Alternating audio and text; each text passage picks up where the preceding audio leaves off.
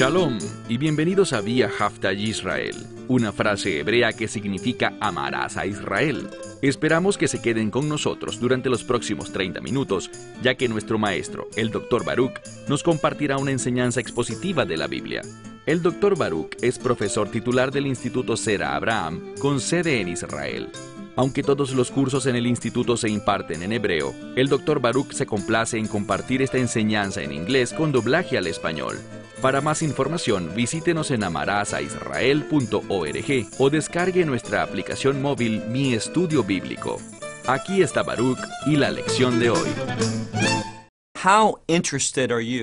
¿Qué tan interesado estás en las profecías?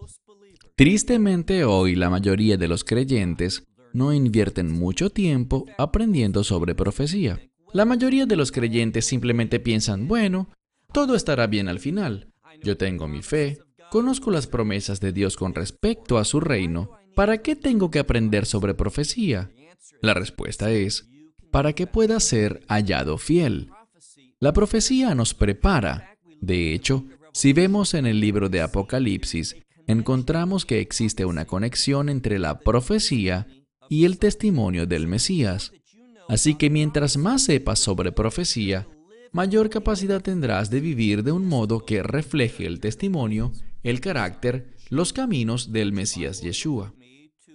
Toma tu Biblia y ve conmigo a la profecía de Zacarías, capítulo 1.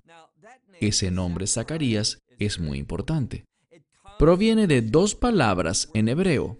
La primera, liskor, que significa recordar. Y esta palabra es importante porque uno de los lugares donde aparece es en el libro de Éxodo. Y cuando Dios recuerda, Él responde. En primer lugar, ¿sabes qué recuerda Él? El pacto que realizó con su pueblo. Y debido a ese pacto, Dios responde, Él recuerda y así lo hace. Así que el término Zaharia o Zacarías significa el Señor recuerda. Él quiere moverse en esta situación sobre la que estudiaremos en la profecía de Zacarías para hacer una cosa. Podemos resumir este libro, esta profecía, con un pensamiento, y este es el establecimiento del reino de Dios. Si tú quieres saber lo que debe ocurrir, lo que debe pasar en los últimos días antes del establecimiento del reino de Dios, entonces este libro, Zacarías, es para ti. Ve conmigo por favor el capítulo 1, verso 1. Nuestra meta es estudiar un capítulo cada semana hasta completar todos los 14 capítulos que componen la profecía de Zacarías. Leemos en el verso 1, en el octavo mes. Y de nuevo, la mayoría de la gente se topa con esto y dice, ¿y a mí qué? Es mera información, pero es mucho más que eso. Hay una verdad espiritual. El número 8 en la numerología hebrea tiene que ver con el reino, y también está relacionado con redención o con aquello que es nuevo.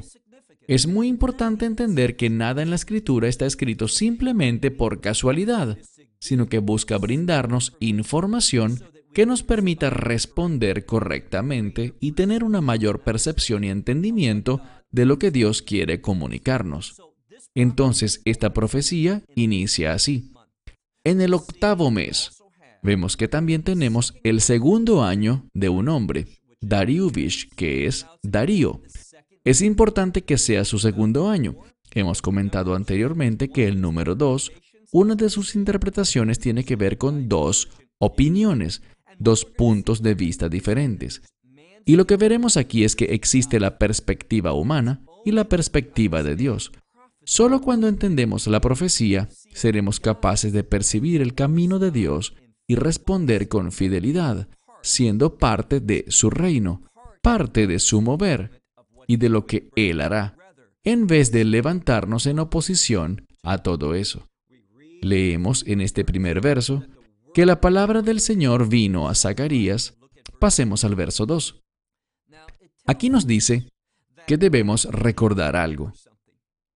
Nunca olvidemos la historia, especialmente la historia bíblica. Al ver el verso 2, leemos que el Señor estaba enojado con los antepasados. Esta es una palabra muy importante. La palabra kasaf, que significa enojo o ira, Pero en el hebreo moderno, esta misma palabra es usada para crema batida. Y eso suena tonto. Pero si alguna vez has visto un perro enojado o un animal que se agita en gran manera, algunas veces ellos forman una espuma en sus bocas. Y de eso es que se trata esta palabra. Se trata de una ira que es tan fuerte que la imagen aquí es como si Dios estuviera formando espuma en su boca debido a la ira que siente. ¿Contra quién? Contra los antepasados. ¿Y cuál fue el resultado de esto? Galut o el exilio. Estamos hablando sobre el exilio a Babilonia, esos 70 años en los que los hijos de Israel no habitaron en la tierra prometida. Lo que vemos aquí en los días de Zacarías es que Dios ha retornado a su pueblo de regreso a Judea y Jerusalén, con una esperanza, con un futuro y con un plan. Pero una vez más, la pregunta es, ¿responderá correctamente el pueblo a este plan? ¿O cometerán el mismo error de sus antepasados? Empezamos aquí diciendo en el verso 2 que Dios estaba enojado con los antepasados, con una gran ira. Verso 3. Y les dijo a ellos, Así dice el Señor de los ejércitos, vuélvanse a mí, declara el Señor. Esta expresión, Neum Hashem, en hebreo, tiene que ver con una promesa.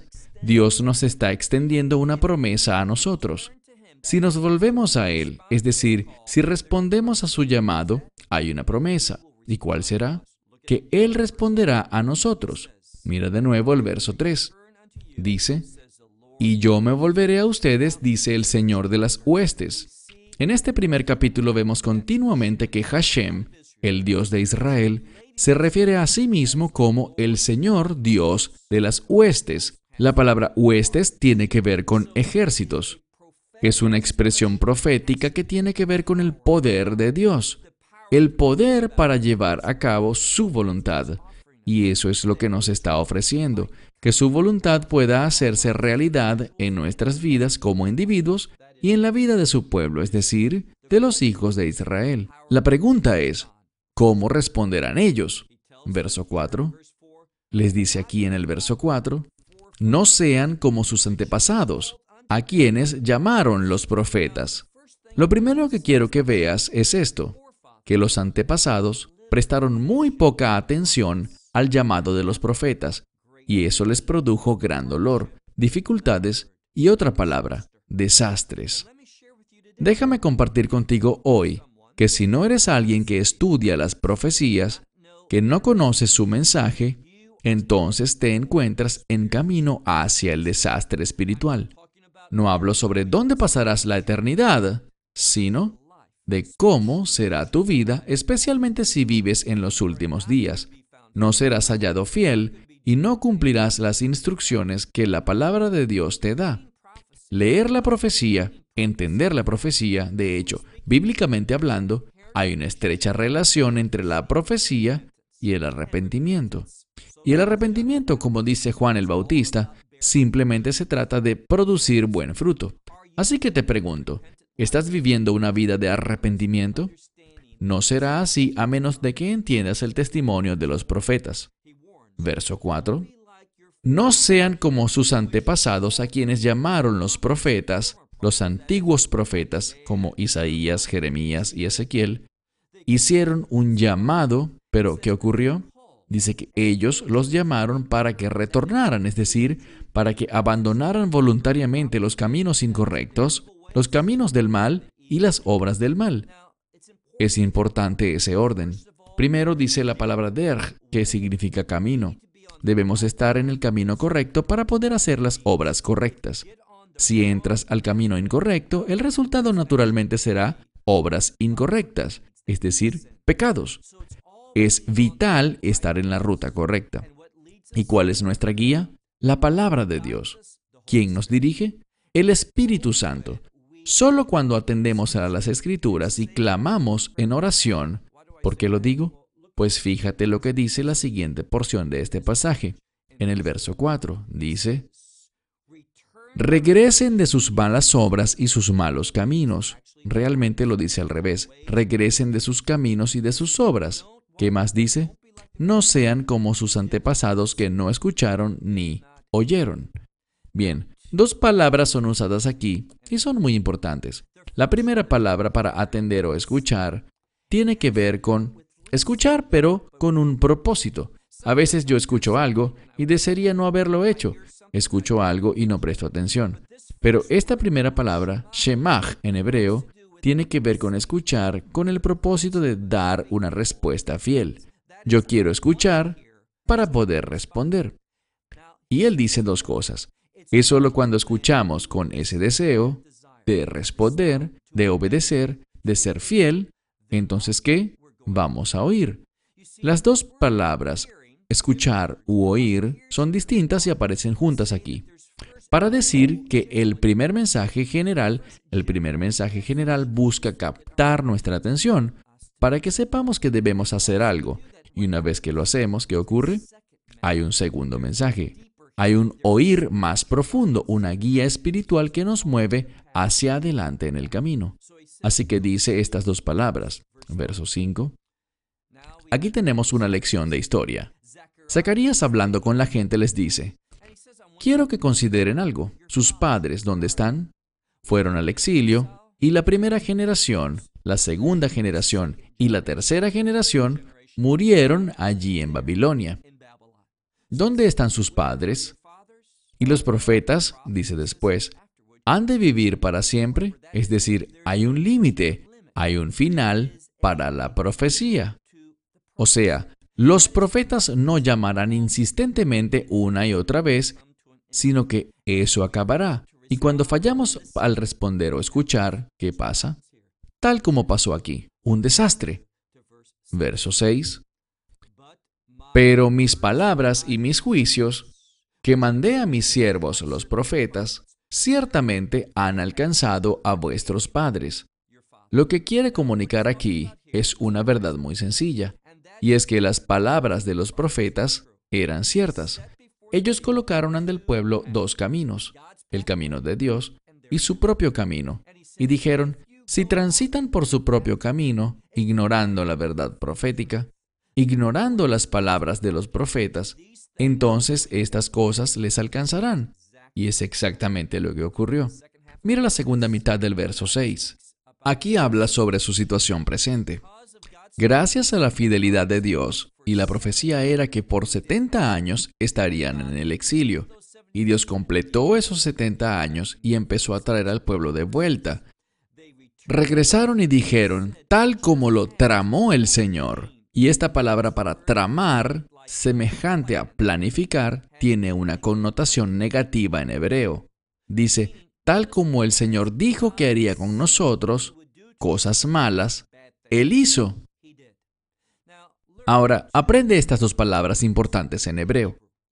Está el plan de Dios, Lehat Hala, es decir, su plan original, el cual es un plan bueno para bendecir, para asistir, para ayudar, solo cosas buenas. Pero si rechazamos ese camino, si decimos no y nos vamos hacia el otro camino, Bedía va, es decir, después del hecho, habrá juicio. No habrán bendiciones, sino maldiciones. Esto es lo que el pueblo experimentó, pero Dios fue siempre misericordioso y trajo de regreso a la gente con otra oportunidad. Les dijo a ellos, no actúen de acuerdo a esa voluntad, es decir, sus caminos y sus obras, sino que en cambio les habló de arrepentimiento y cambio. Avancemos al verso 7. Dice aquí, y el día 24 del undécimo mes, el mes de Sebat. Aquí de nuevo, la mayoría de la gente lee esto y simplemente sigue adelante. Pero ese undécimo mes es un mes importante. ¿Por qué? Porque si lees Deuteronomio capítulo 1, lo importante de Deuteronomio es que este libro es la segunda entrega de la ley. Es un libro que tiene lugar en el último año del tiempo de los hijos de Israel en el desierto, en el año 40. Hablamos sobre la relación que tiene el número 40 con la transición. Así que Dios una vez más renueva su pacto con su pueblo. ¿Cuándo? En el mes 11, el mes de Sebat en hebreo. Así que aquí se nos dice en este pasaje que el mes 11 es el que causa que entendamos que Dios le está dando otra oportunidad a su pueblo. Él les está brindando otra oportunidad para serle fiel. Mira de nuevo. En el día 24 del undécimo mes, el mes de Sebat, en el segundo año del rey Darío, ¿qué pasó? De nuevo, la palabra del Señor vino a Zacarías, verso 8, y él vio en la noche. Aquí vemos una visión muy importante, una visión nocturna. ¿Y de qué trata esta visión? Bien, leemos en el verso 8, He aquí un hombre cabalgando sobre un caballo rojo. Bíblicamente hablando, el color rojo es sinónimo de sangre, pero en este caso, sangre derramada o guerra. Estamos hablando, y recuerden que toda esta profecía tiene que ver con una transición de esta era hacia la era venidera, de este mundo hacia el reino de Dios. Y lo que vemos aquí es que esa transición será una transición muy sangrienta. Esto se enfatiza no solo por este primer jinete, sino que noten algo más. Hay otros jinetes y otros caballos. Mira de nuevo el verso 8. He aquí un hombre cabalgando sobre un caballo rojo. De pie, ¿dónde? De pie entre los sin La palabra hadas es la palabra en español para mirtos. Es un tipo de árbol, podríamos decir, y en su gran mayoría, cuando este árbol o este tipo de material es mencionado en las escrituras, las circunstancias pasan de una mala situación a una buena situación. Déjame darte un ejemplo. Ve por favor al libro de Isaías capítulo 55. Isaías capítulo 55. En mi Biblia aparece antes de cada capítulo de lo que ese capítulo se tratará. Y aquí dice, Rahameh Hashem de Kol Doresh, es decir, la misericordia de Dios para todo el que lo busca. ¿Qué encontramos aquí? Al final de este capítulo se habla sobre un cambio. Mire por favor el verso 13. Dice, un cambio será dado, y usa la palabra naatz. Y la palabra naatz significa en hebreo moderno algo como un chinche. Así que habla de un tipo de árbol que es muy espinoso, uno cerca del cual no quisieras estar. Y dice que habrá un cambio de este tipo de árbol a lo que se conoce como un borosh, es decir, un abeto, que es un árbol bueno. Y continúa diciendo que habrá otro tipo de cambio de un sirpad, que es otro tipo de planta espinosa, aquí, a un mirto o. Así que todo esto nos está hablando de un cambio de lo malo a lo bueno. Y dice aquí que acontecerá que el nombre del Señor será una señal eterna, y Él cortará, es decir, Él hará un pacto. Entonces, esta idea del mirto, en hebreo, habla sobre un cambio que se producirá que hará que los propósitos y planes de Dios sean cumplidos. Mira de nuevo, de vuelta a Zacarías capítulo 1. Lee por favor el verso 8 una vez más. Dice que este hombre que está sobre el caballo, viene y habrá un énfasis sobre dónde se encuentra él. Él está parado entre los mirtos. No solo se nos dice esto una vez, sino que lo vemos tanto en el verso 8 como en el verso 10 y nuevamente en el verso 11, con el fin de enfatizar este cambio, un cambio que traerá que Dios cumpla sus promesas para nosotros. Mire de nuevo el verso 8.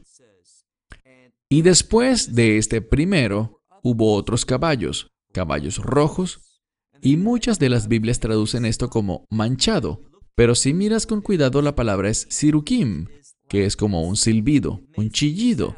Entonces, ¿qué elementos vemos? Sangre, rojo, y este silbido, que es una palabra que de acuerdo a los antiguos comentarios rabínicos, ellos dicen que es una palabra que inspira temor. Entonces habrá muerte y habrá miedo. ¿Y qué producirá esto? ¿Cuál es el último caballo que vemos? Blanco. Y el blanco en este contexto tiene que ver con conquista. Así que habrá un cambio, habrá derramamiento de sangre, habrá temor y se dará inicio a un nuevo liderazgo.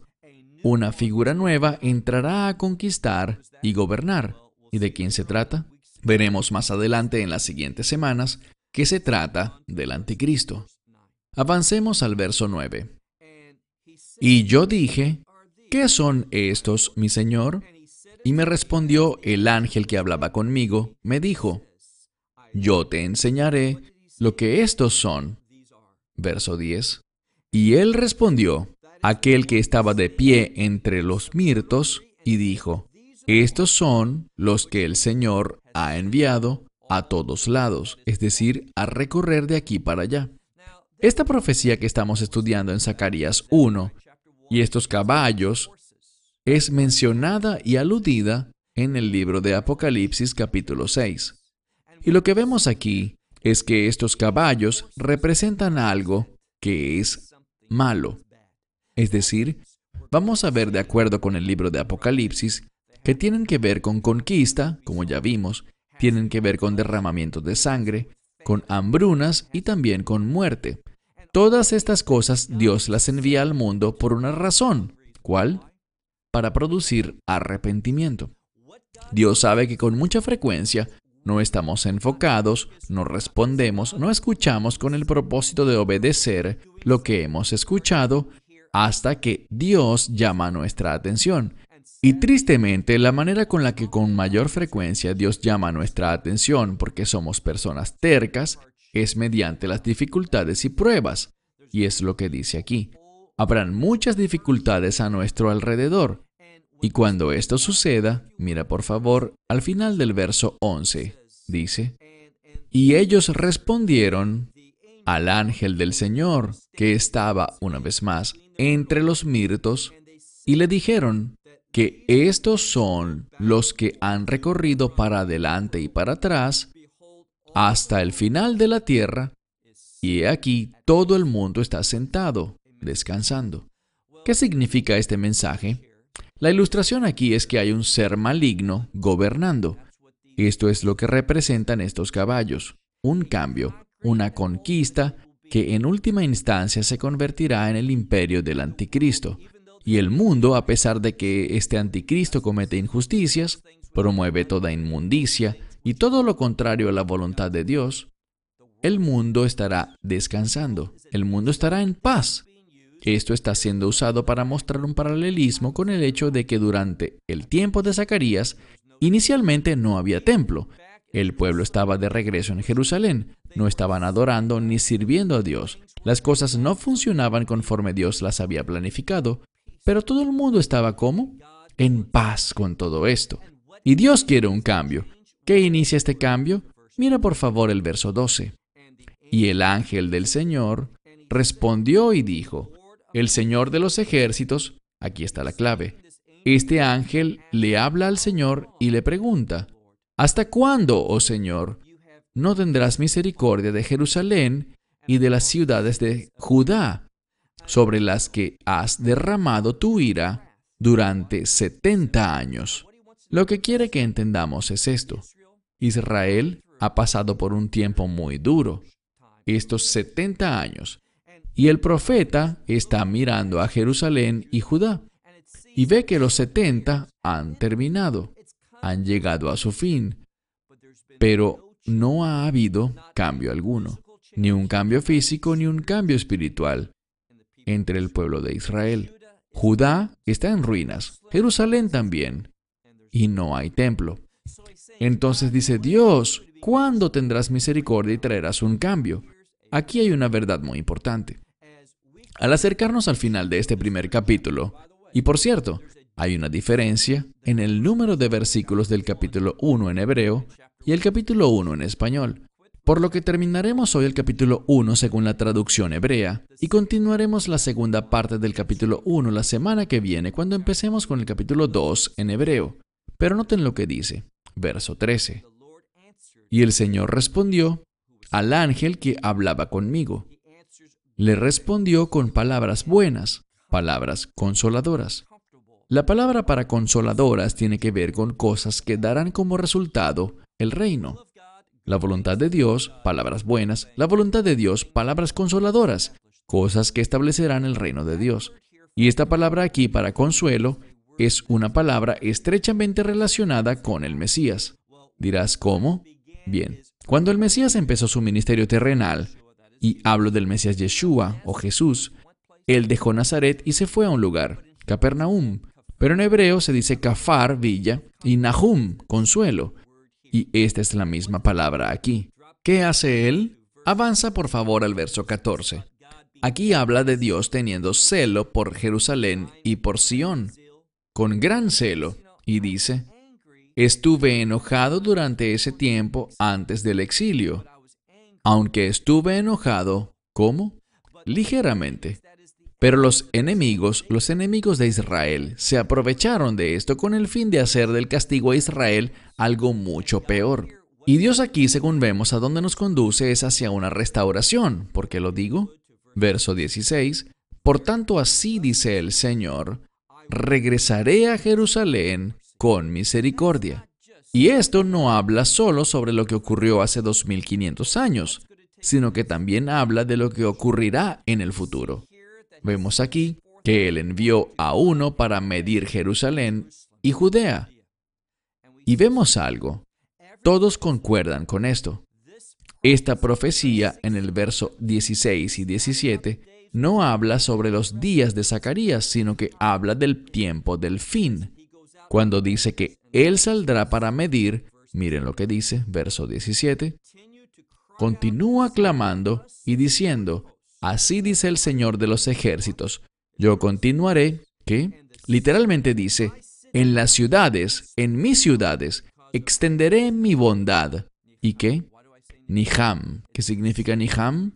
Es la misma palabra que se refiere a consuelo, lo cual está relacionado estrechamente con el Mesías. Dice aquí que las ciudades de Dios, es decir, las que están en Judea y Samaria, y las que están en Israel, crecerán, se extenderán, y eso será una señal de que el final está muy cerca. Eso es lo que nos está diciendo el profeta Zacarías aquí.